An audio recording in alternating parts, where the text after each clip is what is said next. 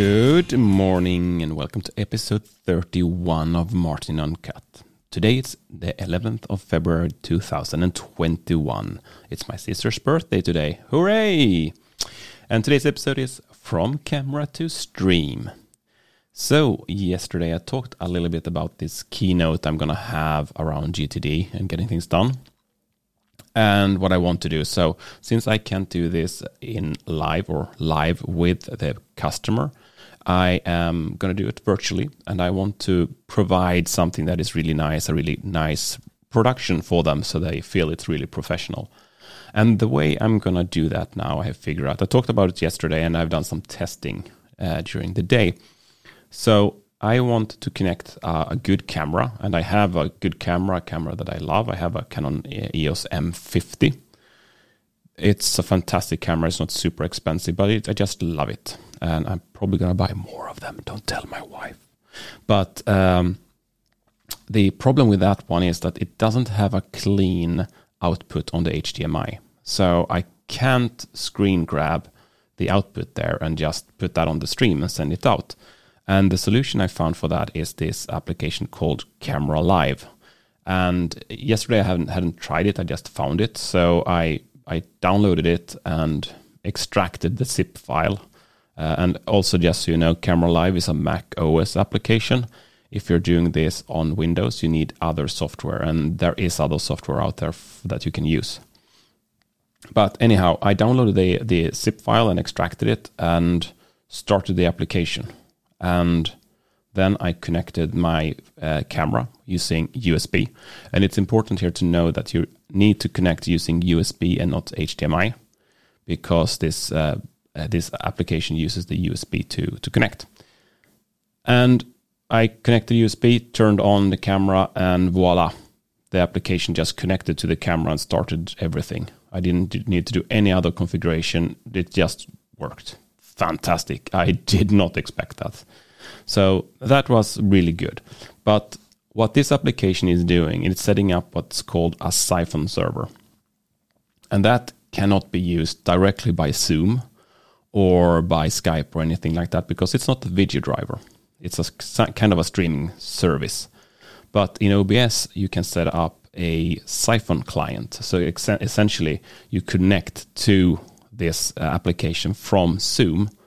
And I tried that in OBS and just worked immediately as well. No problem whatsoever. It's so flawlessly. It's fantastic.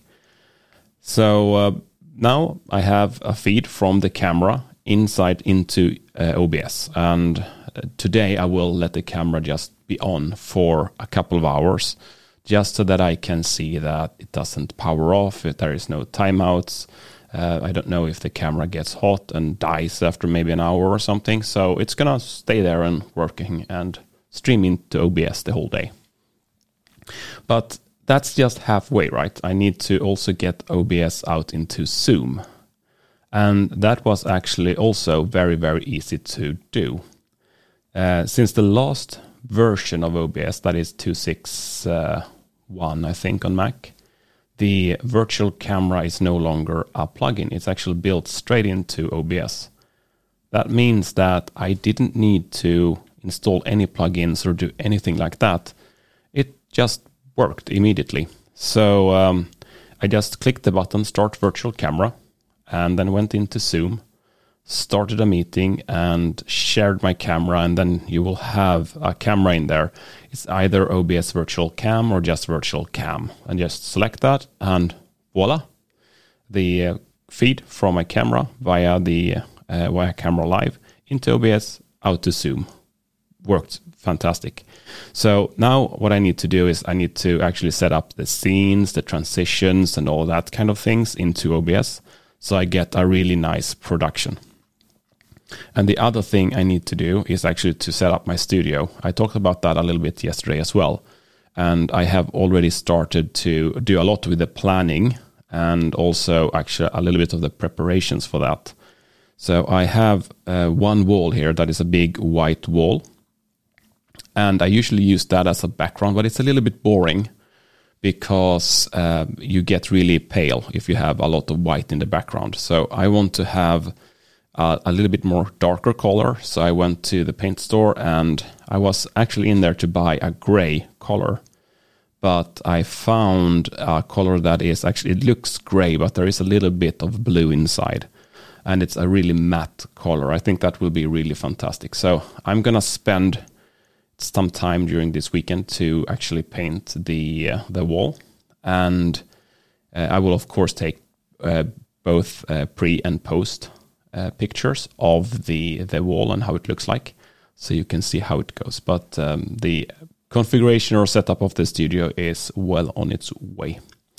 So we ha- are up at six minutes. That's way more than the two minutes I'm planning for the the micropod. So l- listen back in tomorrow and have a good day.